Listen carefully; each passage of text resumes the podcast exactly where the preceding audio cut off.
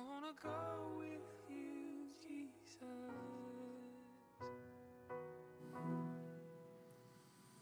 Hey, everyone. It's good to see you all today. Thank you for coming. We're glad you're here. I'd like to welcome all of our campuses uh, to our final message in this wonderful series. If you're catching this uh, at a campus, uh, you'll be seeing the video here live, but many of you catch it on our uh, online or our podcast. And it's amazing how many people actually watch that around the world. So uh, catch up on that. And on that note, uh, I've got to tell you, this is one of the best series I've ever heard on Psalm 23.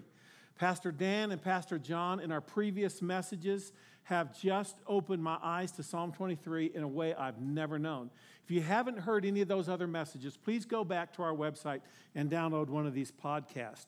Also, next week, as they mentioned, is the selfie series. How many of you ever taken a selfie? How many of you uh, admit to taking a picture? No, I'm kidding. Uh, you know, selfies are one of those interesting things. We're going to do something special in the area of connections and discipleship with this four week series. We're going to create some uh, small group message follow up groups that will meet during the week after the message has been shared on a weekend and take it deeper. It'll give you a chance to really put application to a message in a new way. It will also give you a chance to experience uh, new relationships in the church. All of our campuses will have a general group here at Lone Tree. We have a couple special focus groups. We've got one for singles. How many over 50? Raise your hand. Life Plus, go online, sign up, everybody. We've got a special Life Plus group, and uh, we have a family group, uh, those with children. So please take a moment uh, today and get online so we can get that all organized before the series starts. We're going to do something very different. Uh, if you grew up in the church, you probably did this a lot, so we're going to go a little old school here, all right? And out of respect for this amazing passage of Scripture, I'm going to ask you all to stand at all of our campuses here at Lone Tree. Could you all stand? And in a moment, I want you to join with me in reading this Psalm 23. Now, it is in a King James or a New King James Version. How many memorized this growing up? All right. I'm going to dare you, close your eyes and see if you can remember it. If not, read along with me as we read this psalm. Let's go together. Ready? The Lord is my shepherd, I shall not want. He makes me to lie down in green pastures, He leads me beside the still waters. He restores my soul. He leads me in the paths of righteousness for his name's sake. Yea, though I walk through the valley of the shadow of death, I will fear no evil, for you are with me. Your rod and your staff, they comfort me. You prepare a table before me in the presence of my enemies. You anoint my head with oil, my cup runs over. Surely goodness and mercy shall follow me all the days of my life, and I will dwell in the house of the Lord forever. Let's just praise the Lord for that. You may be seated. Thank you so much. You did a fantastic job. It was just great hearing you just get behind that and speak that as well. Uh, in this last verse of this great psalm, I'm going to give you a simple truth that is so powerful that you're going to be amazed how simple it is, but it's really important. All right? The first words of this psalm and the last words of this psalm simply state this The Lord is my shepherd, and I will dwell in the house of the Lord forever. You know what? I was looking at this passage and the whole experience of David, and I began to realize something. Everything in between, the Lord is my shepherd, I will dwell in the house of the Lord forever, is life. And David defined that in this uh, uh, psalm that he shared. He talked about green pastures, good times. He talked about still waters.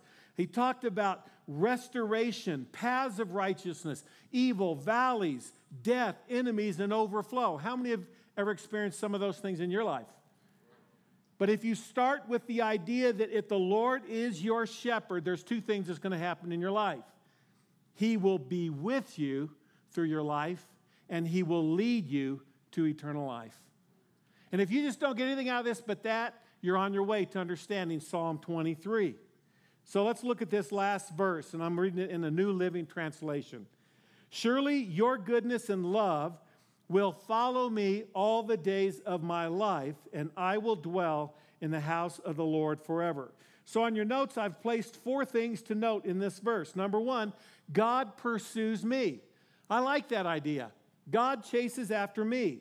Now, I'm going to tell you this Your view of God is going to be determined on how you picture this pursuit. All right? There's two ways to look at pursuit. All right? The first one is, I don't want to get caught.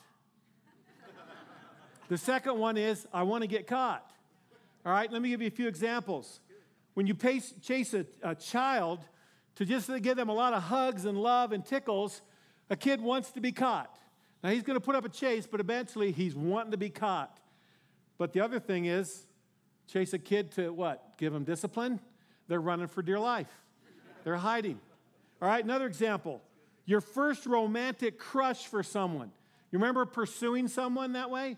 You just couldn't help thinking about them, and you'd probably around that age where you pull pigtails and write dumb notes and slug them in the arm, you know, that early kind of flirting stage. All right? So the first romantic crush or someone, you want to get caught. And then there's the one you don't want to get caught a stalker.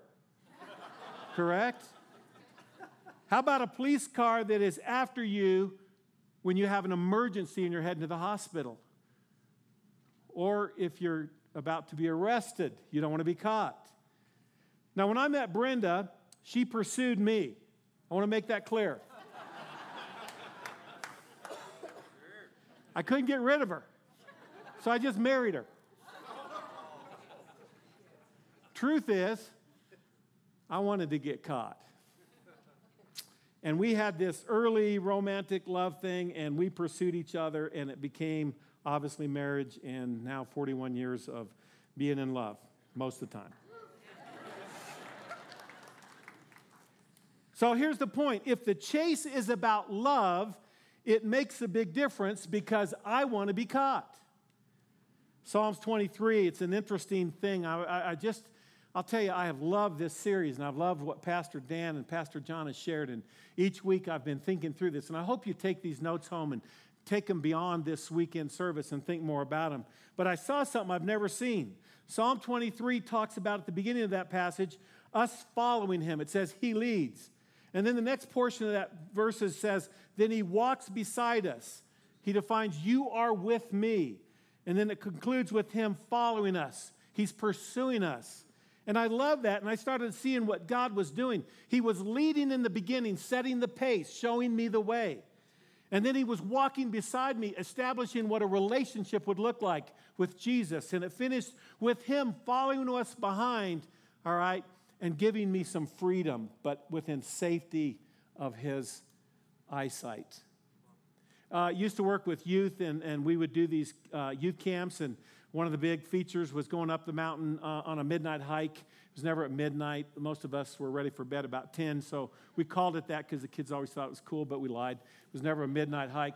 So we would go up the mountain, and I always uh, led it. I knew the way, I knew the path, but you'd always have one or two kids that were just so rambunctious and they wanted to get ahead of you. And, and, and they didn't know where they were going. They could have dropped off the mountain. So I had to kept, kept saying, hey, y'all come on back here, come on back here. But when you know where you're going, when it's established that God has given you freedom, He's behind you. He's encouraging you to experience a little bit of life, but in the safety of His hands. So, the second thing I want to tell you is that, okay, first, God pursues you. Second, God pursues me with goodness and love.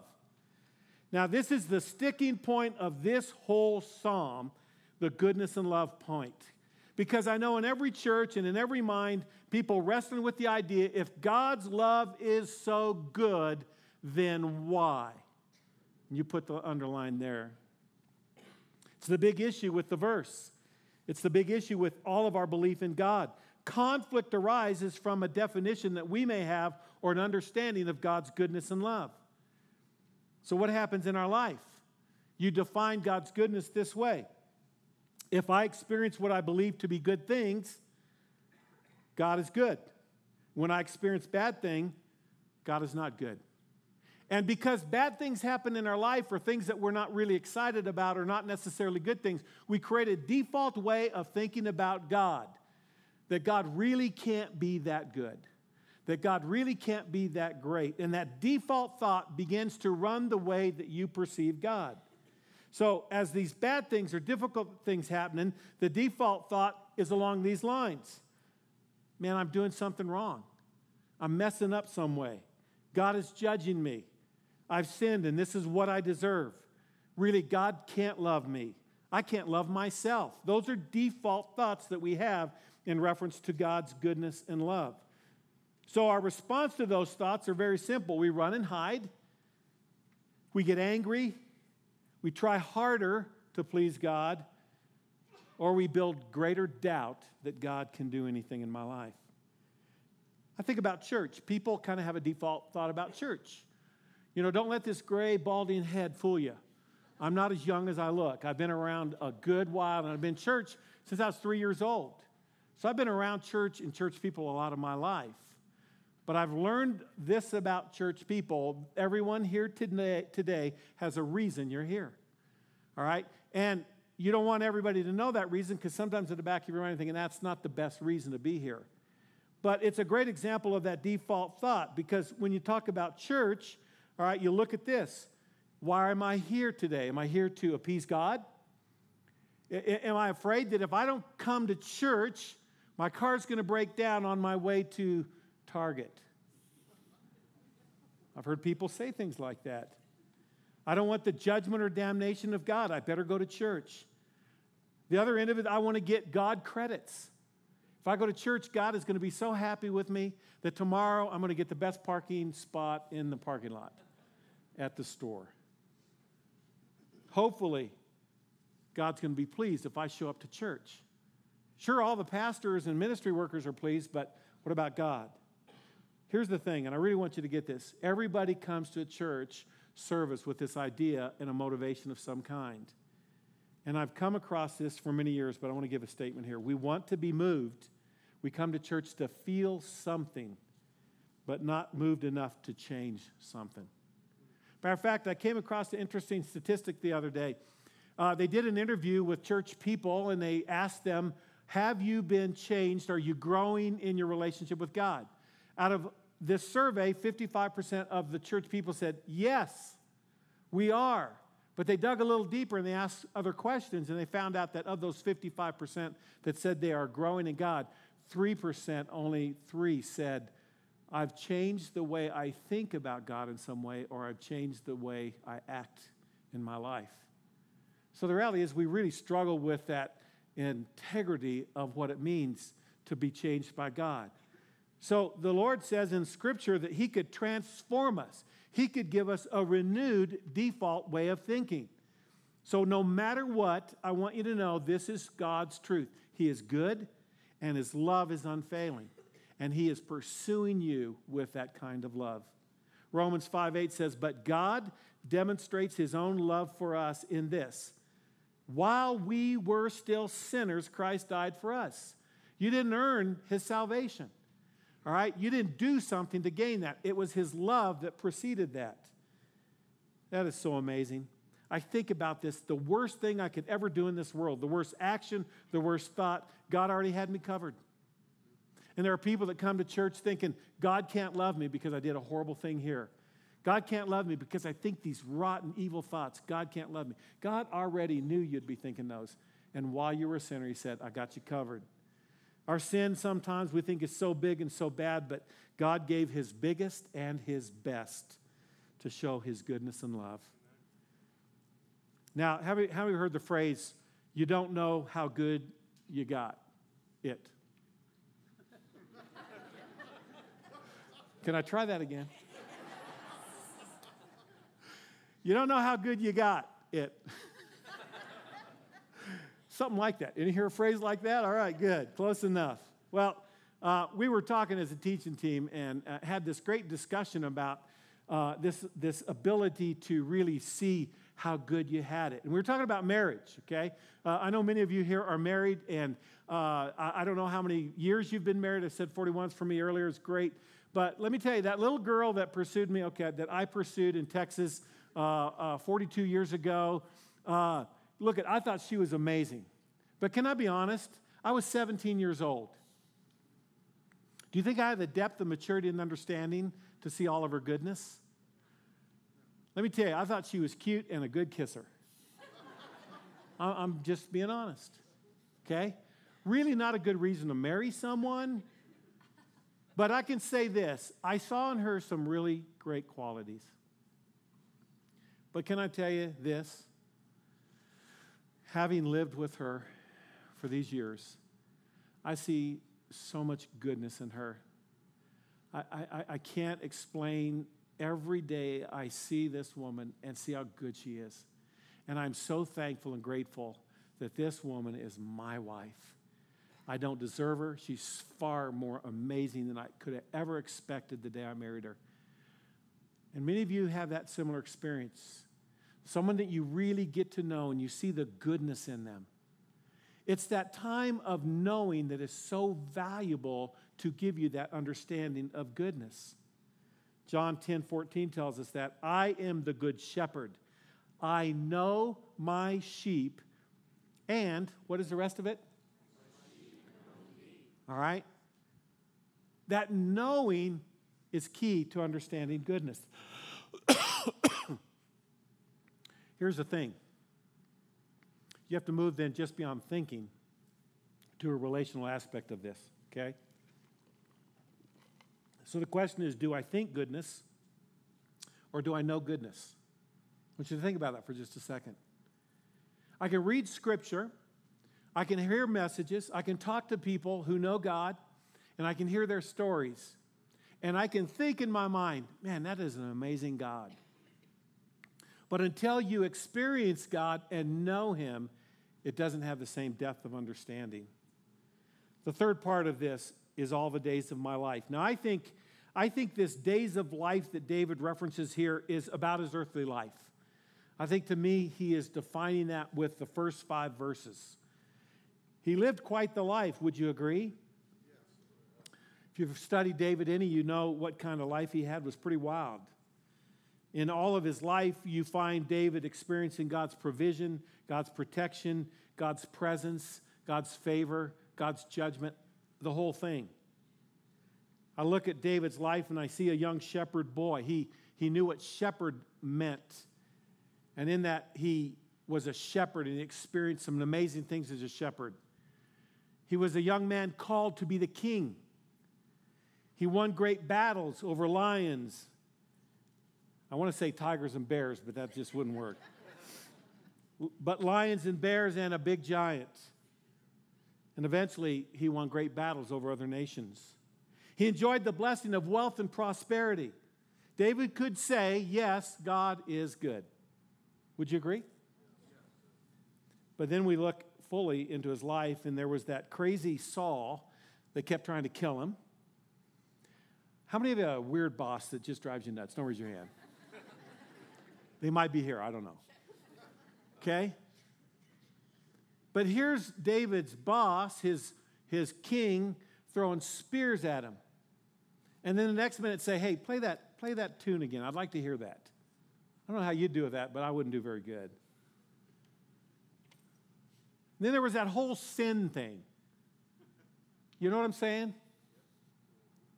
And, and, and our guys before have shared a little about that, but but checking out this lady taking a bath on the rooftop and inviting her in and, and committing adultery and then trying to work it where the husband could kind of get back into the scene and her pregnancy could be covered by that and that didn't work. And so david has this woman that he takes into himself. I don't know about you you know adultery is a pretty big deal wouldn't you agree Murder is a pretty big. How many have murdered something? No, don't raise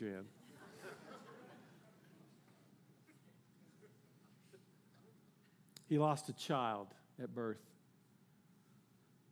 David was betrayed. He was sought to be murdered by his own son. There's so many other things we could talk about, but we, time won't let us. But if you look at Psalms 23, look at the first five, five verses with those in mind. And at the end of that, here's how David concludes that perspective of his life he said, God's love is good. In the middle of everything, things that none of us here probably would ever experience, but in the middle of that, David set the example to say, Look at, I've had great, great blessings of God, and I've had great failings with God, and great heartache, and great trouble, and great trials. And in the middle of that, David could say, God loves me, and God is good. And I challenge you to equate and compare your life with those things and leave here not believing that God is good. We tend to judge God's goodness and love on a curve or a moment. But let me tell you what David understood. He judged God's goodness and love on this phrase all the days. There are many of you here today that could say, all the days as I get a chance to look back, I've had heartache, I've had difficulty, I've had trials. But you know what I've learned? God loves me and God is good. He pursues me with the goodness, He pursues me with the love all the days of my life. And this is what God wants you to do. He wants you to experience His love, His goodness, His presence, like David did. You see, our view of God actually determines a quality of life that we'll have on this earth. Have you ever noticed that sometimes people that have everything seem to be lifeless? Have you ever met someone like that? But then, if you've been on any of the missions trip or around places, you meet a lot of people that have what we would consider a great life. They have nothing. They, they, they huddle up at night underneath a piece of tin and cardboard. They scrounge around to hope and get a meal, and, and, and one of the missionary groups come by with, by with bread, and it's a wonderful gift. But you know what I found in so many of those people? They are full of life. We could do a whole sermon on that, but that's not my purpose here today.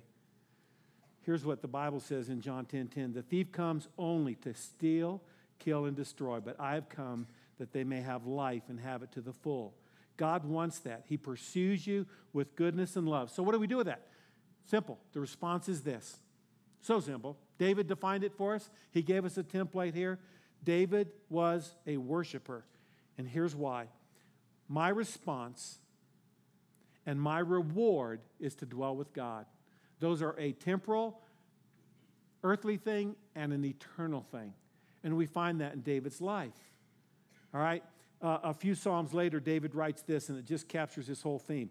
I have asked one thing from the Lord. It is what I desire to dwell in the house of the Lord all the days of my life gazing on the beauty of the Lord and seeking Him in His temple. We know David was a great worshiper.